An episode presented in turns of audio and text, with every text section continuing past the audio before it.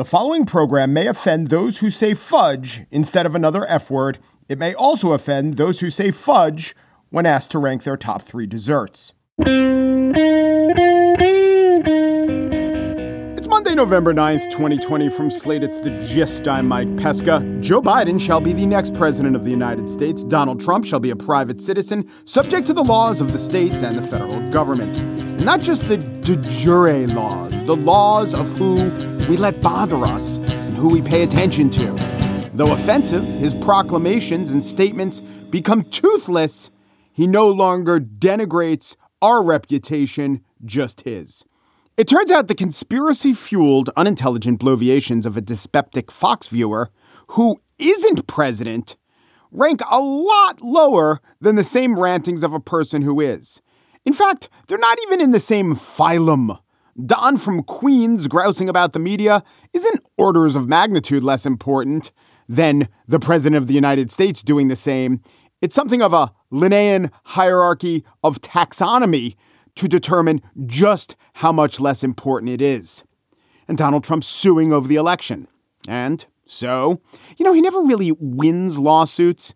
He just uses lawsuits to delay and deny and to get some victories out of the process.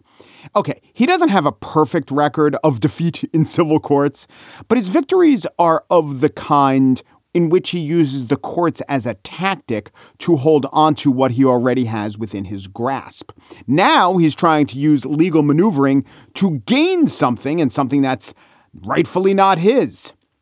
And he's fighting against the country's best lawyers, who also happen to have the law on their side.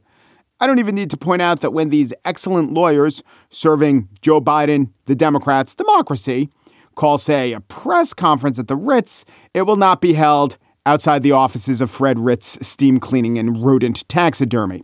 I have to say, I did think the Four Seasons press conference, it was funny, but it's like the covfefe of the post election world. Everyone knows it's funny. It's obviously hilarious. You can't really riff on it. The humor is so self contained, although a key use of humor is to signal in group fealty, so it works on that level. Anyway, as Donald Trump's sell by date is now known, no amount of appeal to the state's Dairy Commission is going to change that. And what happens is all the horrors that he perpetuates become not stabs at us or our democracy, but just more and more self inflicted wounds. And the attendant outbursts aren't 90% pathetic, but 10% troubling. Each day it's like 95 5, 97 3, as our beliefs and our systems and ourselves separate more and more from the person of Donald Trump as he becomes less and less of a president. Take his appointment of the unqualified. So Mark Esper is out, and now a guy named Christopher C. Miller is in. Time was we would have to know and care about Christopher C. Miller. We'd examine his background, find out articles he wrote, perhaps some embarrassing speeches he gave. No, who cares? No, his descendants will have to live with the fact that Christopher C. Miller is accepting the position during the sunsetting of the Trump presidency. The shame is theirs, not ours. Michael Moore is concerned that Trump won't leave. He just won't leave. Bill Maher says it too. First, I dismissed it, then I considered it, and then I thought about taking it seriously. Now it seems like another goofy thing Michael Moore says. From seer to schlub goes Michael Moore once again. Or take QAnon. Oh, sure, they got a couple of their adherents elected. Lauren Boebert in Colorado, Marjorie Taylor Greene, full, full on QAnon from Georgia. And QAnon is a serious threat, but it's serious like Ebola, not the coronavirus. I mean, it's terrible, but the outbreak so far has been contained. Also, the occupant of the White House during Ebola fought Ebola, but the occupant of the White House during QAnon and Corona claimed not to really know how those things worked. Last week on the show, I talked about the ambivalence people felt, people who voted for Biden. Eh, it just didn't seem like a celebration or an exultation. Well, maybe one reason back then that the emotions didn't match the result is that we, we didn't really have a result yet. Feels a lot better with an actual declaration of victory, no? Feels a lot less threatening from the side that still won't acknowledge a loss. Just seems more and more pathetic. There are still 72 days to go before inauguration. Trump can still cause chaos. He could still, I don't give out or sell some pardons. And please, someone in the military firmament just lose the codes to the missiles. The nuclear football, can we just do a couple kneel downs to end the game, run out the clock? But it is a new, fresh feeling in America. I say let's bask in it, and then let's gather around and join in with passion, hope, and solemnity as AOC and Conor Lamb tear each other limb from limb. And Mitch McConnell reacts to the concept of progress like Indiana Jones reacts to snakes. In other words, let's get back to normal. On the show today, the continuum from sanctimony to lacrimosity, how the networks immediately made their calls. But first, Pennsylvania has been called for Biden. You heard. Why did it take so long? Well, in some cases, it was for the same reasons that Oklahoma, California, New York, and Missouri are still taking so long to count their vote. Just that in those states, the outcome isn't in doubt, so we don't pay attention. We don't think it's a big deal. That's one of the reasons. Another is that there was a long, tense process that was guaranteed by the political makeup of Pennsylvania politics. Now, if this were an exceedingly close race, we all might be looking at Pennsylvania and saying, oh, God, how could this have happened? But because it looks like Biden will win by a decent margin, we tend not to ask the hard questions. Well, I say we, but not I. I shall. To Katie Myers, political reporter of public radio station WHYY in Philadelphia, on next to explain the weirdness in the Commonwealth.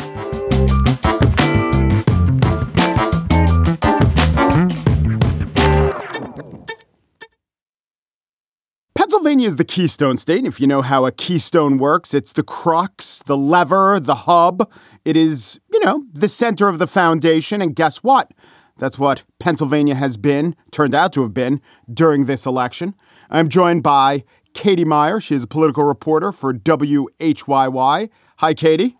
Hello. So, Katie, I'm going to ask you a number of questions. They will end in a specific question, but I'm just going to tell you that every question, the implication is that all I am asking is what the hell is up with that? So let's go through a few things going on in Pennsylvania where you'll be asked to answer what the hell is up with that. Okay? Great. Sounds good. It's really the really how journalism works. Okay. So before the vote before the vote was even set, as we know, different states have different procedures for handling mail in ballots, handling the vote, and the procedures for Pennsylvania were hashed out between the Democratic Governor Tom Wolf and the Republican legislature. Could you draw the line between what they worked out and what we saw in and around Election Day? So I think one of the important things to note is that even before you know the pandemic hit, way before the election, this would have been 2019ish. Pennsylvania, the legislature and the governor all passed this slate of election reforms, and uh, one of the big ones was it created no excuse mail-in voting, and so this was something that didn't happen because of the pandemic, but ended up being super important when the pandemic hit. People in Pennsylvania that used to have to, you know, have a reason for voting by mail now they could just do it. And so already we were expecting to see way more vote by mail. Then the pandemic hits, and we start to have these negotiations about, oh my gosh, well, we're going to have a lot more people voting by mail now. What do we do? And one of the big questions was, well, and this especially after the primary happened, when they realized how long it took them to count mail in ballots and how many there were, they started discussing we should probably give counties more time to count these things it was actually never really that controversial. Like counties were asking for this, Democrats were asking for it, Republicans were asking for it. And so they started debating okay, how much more time should we give counties to tabulate ballots? Now, the problem came in when other things started getting added to the election mix. And one of the big ones was, you know, the Trump campaign had been pushing to get rid of mail ballot drop boxes and to allow um, poll watchers to kind of come in from anywhere and poll watch in specific precincts. So really what you would see was like people watching polls in Philadelphia who didn't live in Philadelphia, for instance. And so this negotiation, as it always, you know, does in Harrisburg at least, all these issues got mixed up together. And the Republican controlled legislature passed a bill to Governor Tom Wolf, who is a Democrat. And the bill would have extended the period for counties to count ballots. You know, it gave them, I think, like an extra week but it also would have banned ballot drop boxes, you know, the drop boxes where people can, you know, drop off their mail, bo- mail ballots quickly and not have to mail it in and worry about mail speeds. So it would have banned those. And it also would have allowed poll watchers to come in from anywhere and watch polls in counties and precincts they don't live in. So Democrats, you know, took this bill and said, we're not going to sign off on this. We don't want to ban drop boxes. We don't want poll watchers coming in from different places. And so they never came to a consensus and Republicans never passed them, you know, a clean bill on the on the pre-canvassing stuff. So it so it died. And uh, so then you get into this election where we know that uh, you know Pennsylvania is going to have a ton of mail ballots. We know that the mail ballots are going to be heavily Democratic because you know Republicans had been discouraging people from voting by mail, and Democrats had been really pushing it. We knew that the in-person votes would therefore skew Republican, and so that set up the dynamic that you saw during the election in Pennsylvania, where you had this like very big Trump lead and then a very, very slow resurgence of Biden votes. And it wasn't that those votes were like new or coming in or anything, they were just slowly being counted because it took a while. So, uh, yeah, all of this, like the groundwork for the main dynamic, I would say, of this election was laid by the Pennsylvania legislature many, many months ago. So, if the legislature never signed the clean bill, how did we get to the point where uh, they would allow the count of ballots that were received three days after the election if they were postmarked before, the narrowest uh, such window of any state? That was courtesy of the Pennsylvania Supreme Court. And I should say the court is controlled by Democrats or dominated by Democrats right now. And uh, the lawsuit came about. I mean, it was, you know, the state had asked for this extension. They, there was contention that there were going to be mail delays and that people who, you know, sent in their ballots uh, in, you know, good time, you know, they were following all of the um, deadlines that the state set for them, that those ballots would not arrive and they would be therefore disenfranchised. So, you know, the state Supreme Court uh, accepted that argument and they said, okay, you can vote your, your ballot can be accepted by your county for three days after the election. So from election day, November 3rd, until 5 p.m. on November 6th, as long as your ballot was postmarked by election day, which was the deadline to postmark it, then you're good to go. The ballot can be counted. So, you know, that was again, that was a function of the Supreme Court. Now, of course, Republicans, you know, did not like this conclusion. They didn't like the ruling. They thought it was overreach. Basically, they were saying the Supreme Court is creating law. They cannot do that. And they appealed it up into the federal courts, went to the US Supreme Court two separate times, and has so far been upheld. So the same leaders who uh, were were battling with Tom Wolf, you know, the same leaders who were negotiating with Tom Wolf, Senate Majority Leader Jay Corman, and the uh, President pro tem of the uh, Senate, Joe Scarnati, have called upon Kathy Boockvar, who is the Secretary of State, to resign because she fundamentally altered the manner in which Pennsylvania's election is being conducted. Last part first, Boockvar is not going to resign, but what's their case? Yeah, so there's a couple different things, but the big one, and you know, I apologize, we're going to get into the weeds a little bit here on like Pennsylvania election administration. Um, this has to do with that three day extension that we mentioned for uh, ballots to be accepted in Pennsylvania. So, like, I, as far as I can tell, like the biggest case the Republicans are making here is that Boockvar gave guidance that they felt was inconsistent to counties about what to do with this three day extension. So, um, when Republicans made it clear that they were going to sue to try to get that extension overturned, and you know we are expecting there to be further you know litigation on this um, Boockvar, sort of looking ahead, said, okay, when you accept these ballots, counties, you must segregate them. That means, you know, put them into a different bucket. And her initial guidance to the counties was like, don't touch them until I give you additional guidance about what to do with them. And Republicans, kind of the way they interpreted the ruling that the court had handed down saying the ballots should be segregated, um, they took that to mean like, don't touch them, don't count them. Um, you know, when she then, like on election day, gave additional guidance as she had promised to to the counties. She said, "Okay, keep them segregated. Yes, keep doing that, but you can count them, and we'll know how many there are, and we'll know who the votes were for."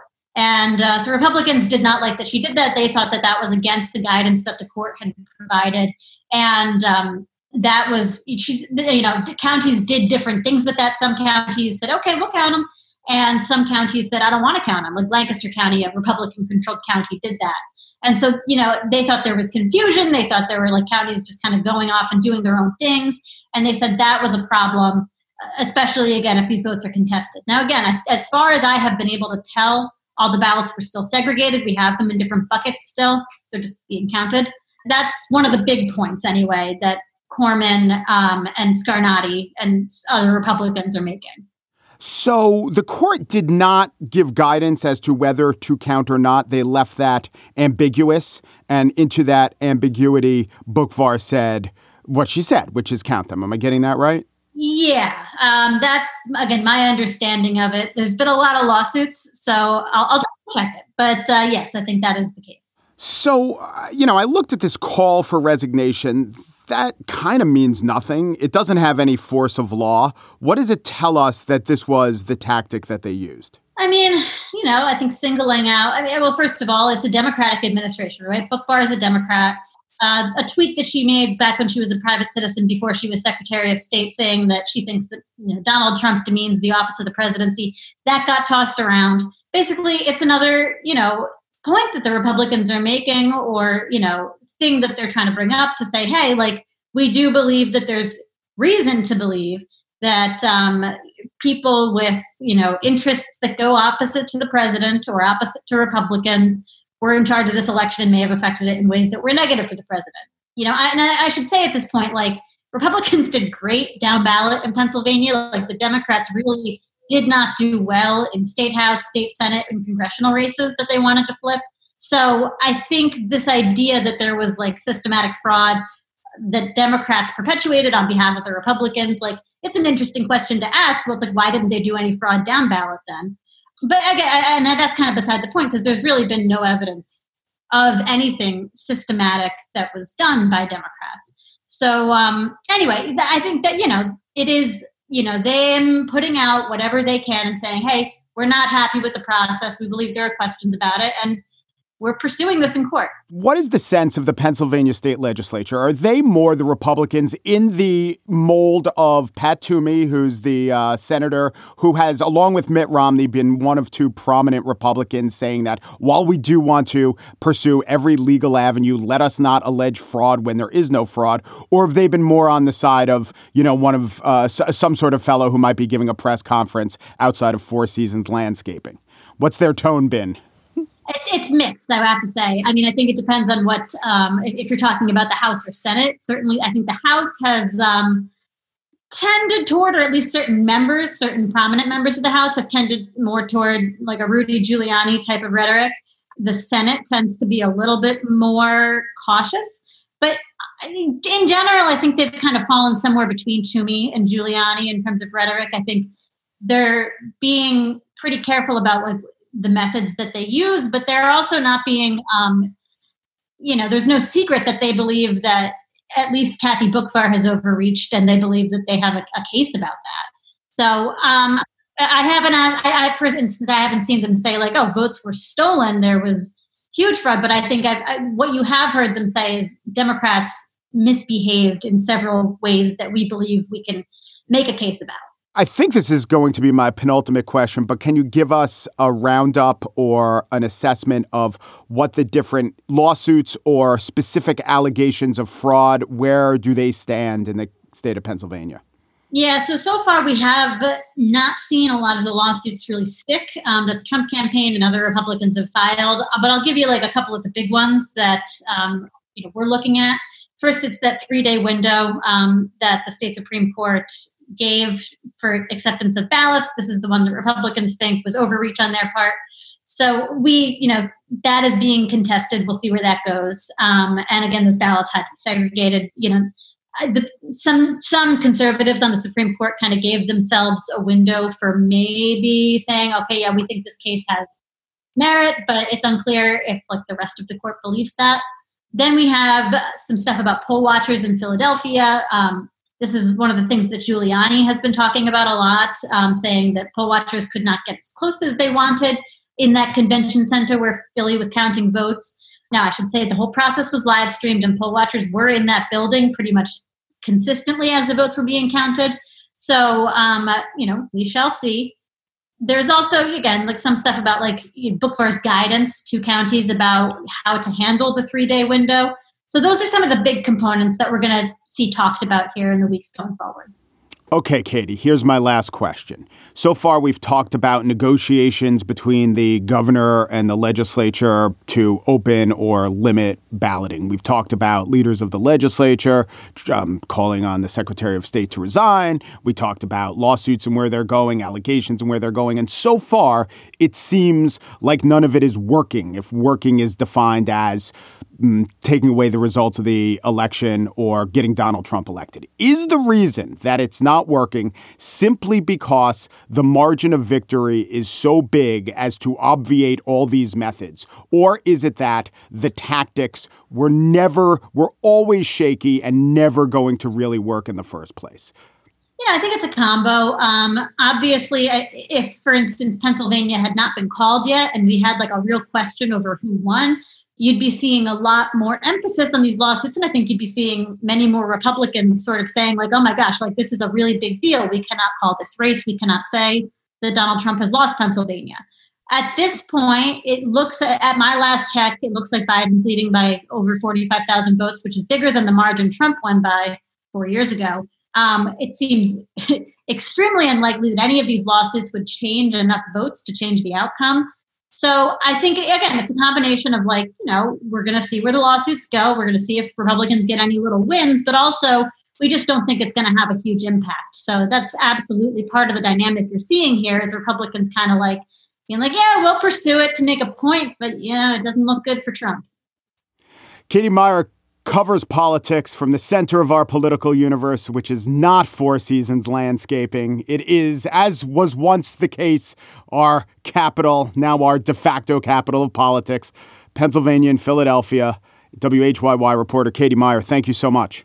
Thank you. And thank you for giving Philadelphia and Pennsylvania the due that they really deserve. yes. Wow. What a scrappy underdog. They need their due. that was, seriously, that was excellent. I thank you for your time and expertise. Oh, of course. Yeah. Thank you for having me. And now the spiel, the big board, the latest totals, a new batch from Maricopa, new results from Allegheny. At this hour, Pennsylvania can report, and then it all came to this. CNN projects Joseph R. Biden Jr. is elected the 46th president of the United States. Okay, we okay. have an announcement to make. Joe Biden is president elect of the United States. CBS News projects that Joe Biden has been elected the 46th President of the United States. We can say that Joseph Robinette Biden Jr. is on track to win the state of Pennsylvania, become the 46th President of the United States. The Fox News decision desk can now project that former Vice President Joe Biden will win Pennsylvania and Nevada, putting him over the 270 electoral votes he needs to become the 46th President of the United States. And that was it. But it wasn't because for every broadcaster, it was a chance to mark the moment, as a general marks a victory, as a poet marks a turning point, as a bear marks a tree. Over on CBS, John Dickerson was insightful, Norah O'Donnell was probing. Uh, Major Garrett got a little lost in demographics. What did we see about why suburban women were so decisive in this election? The general sense is temperament there were many suburban women who said, you know, if you were ask me and pin me down on the policies, I would say I'm probably net Trump. Yes. But I'm not net Trump temperament. There's part of his temperament, his approach to the presidency, his part, approach to talking to the country or at the country that I find, if not offensive, so troubling that I will set my policy preferences aside to have a different there are those who describe the presidency as the background music of American life. Mm. They wanted different background music because the presidency is always with us, and certainly with this president. Okay. So it was less a repudiation of indecency and more of a Spotify playlist thing. But you know what? That's fine. It's plausible even. Over on CNN, the opinions ranged from the factual to the grandiose. Lately, every anchor on CNN has begun to mistake their program for their soapbox. I get it. Trump is excessive and dishonest and infuriating. And when you stand up to a force that's not right, there is a temptation to become righteous. It feels good. It just doesn't feel like news per se. One guy I like on CNN is Jake Tapper. Here was his elegy for an exiting president. It's been a time of several significant and utterly avoidable failures, most tragically, of course, the unwillingness to respect facts and science and do everything that can be done to save lives during a pandemic. It has been a time where truth and fact were treated with disdain It is a time of cruelty where official inhumanity, such as child separation, became the official shameful policy of the United States. But now the Trump presidency is coming to an end. To an end. With so many squandered opportunities and ruined potential, but also an era of just plain meanness. It must be said, to paraphrase President Ford, for tens of millions of our fellow Americans, their long national nightmare is over. Okay, that's pretty eloquent. And if CNN is going to allow itself a bit of brief editorializing, that's fine. Have Tapper do it. But it wasn't brief. Their commentators chimed in, their contributors chimed in. Van Jones cried. Fellow anchors made their marks. Here's Don Lemon when he was first given a platform to explain his reaction. What being a true American is. It's not just performative, putting up flags and putting big flags in your yard. And I heard someone say, Oh, I don't understand why, how Joe Biden could win because I didn't see a lot of flags and I, he didn't, I didn't see a lot of people with big events. That is not what this country is about. It's not about performative patriotism. It's not about who can hang the biggest flag. It's about who has the biggest heart and who, who, who has class, who can turn the other cheek, who can forgive their neighbor. That's what being a real patriot is. No, I think that's what being Jesus is. We elected a president who wrote the crime bill and tried to expand categories of the death penalty. We did not elect Jesus. CNN was very keen on letting us know that we just elected an old man. So, this man who was the youngest man, um, one of the youngest, I should say, ever elected to the United States Senate, will now be the oldest man ever to take the presidential oath. That's America. Think of that. Think of that. That was Gloria Borger. But it was, as you said, Dana, a white old man who did it. That was Abby Phillips. And here again is Abby Phillips. Between Joe Biden, who has been in Washington for decades and decades, the old guard, the 70 uh, something year old white man. And Abby Phillips again, really hitting the actuarial tables this time. It just so happens that Joe Biden was the guy for the moment. Right. And he had to wait until the very end of his political life. So it is on CNN that Joe Biden is said to have an eye towards the future and a foot in the grave. On MSNBC, he was just Odysseus. Home is the metaphor for Joe Biden, I would think, today. And that's what he wants to do with the country, with the United States of America, is to bring all of us home. I'm actually already home. I'm just looking forward to kicking Donald Trump out of one of the major living room appliances within my home. Mika Brzezinski noted that the presidency wasn't the only great honor that Joe Biden has won. Joe Biden received the first Brzezinski Award after the passing of my father for a million reasons, but the one I look to is how grounded they are. When you meet Joe and Jill Biden, you do not look at them and hear the sounds and sights, uh, see the sights of people who are creatures of Washington. You see Scranton, you see Wilmington, you see people that are just like you and me, and that's everybody. They are uh, people that never got changed by Washington and grounded by that hardship. And on and on it went. Savior, hero, vassal, also Caucasian teetering on the edge of his mortal coil. Joe Scarborough of MSNBC quoted Aeschylus. The MSNBC reporter with the Biden campaign quoted Seamus Heaney. If I hung around too long, I was sure someone was going to quote Mark Antony addressing the citizens of Rome. And I get it. I've been on TV too. You have a little moment, you want to say something meaningful. And Donald Trump is not an honorable man. That is true. But this was like after the U.S. hockey team won in 1980, the Miracle on Ice. Do you believe in miracles? Yes! What if Al Michaels got to say, Do you believe in miracles? Yes. But then every sportscaster in America each got a crack at making his mark on the moment. Do you believe in miracles? Then Kurt Gowdy. It's not enough to believe in miracles. Our young Olympians have conjured one. Brent Musburger. Never before has such a modeled group of youngsters faced down a terrible army. Jack Buck. Some say the world shall end in fire. I say the free world has ended the foe's dominance on ice. And on and on and on it would go, just like on the networks. Grander and grander they went, longer and longer, more and more dramatic, circling the cotton candy machine to spin an even greater confection of sugary impermanence. Ugh. This has been an unprecedented and in many ways a terrible time. And the news, not all, but lots of it, sought an emotional connection with an audience, asserting that they weren't only speaking the truth, but sharing our truths. And okay, I get it, we're all human, probably great for ratings. But just as the Biden presidency is said to represent a return to normalcy, constraint, and reserve, so too should the news take note. Let's breathe, two, three, and step back from the nightly tearing of hair and rending of garments and the occasional pronouncement of doom and go back to the reporting of news. There might be a Brzezinski Award in it for you if you do.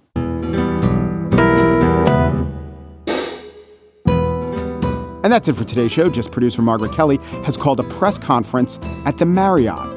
No, no, not the hotel, the Marriott. Marriott's Finery and Affordable Garments. It's a lovely dress shop run out of the back of an old Curves for Women. Daniel Schroeder is having a gathering at the W, not the hotel. That's what he calls the Whataburger on Route 17. You know, Mickey D's, BK, the W. It all fits. Alicia Montgomery is executive producer of Slate Podcasts. She invites you to her kickoff party in Las Vegas at the Venetian blind store that closed and became a vape store and then an escape room, and now it's just where a family of jackrabbits breed.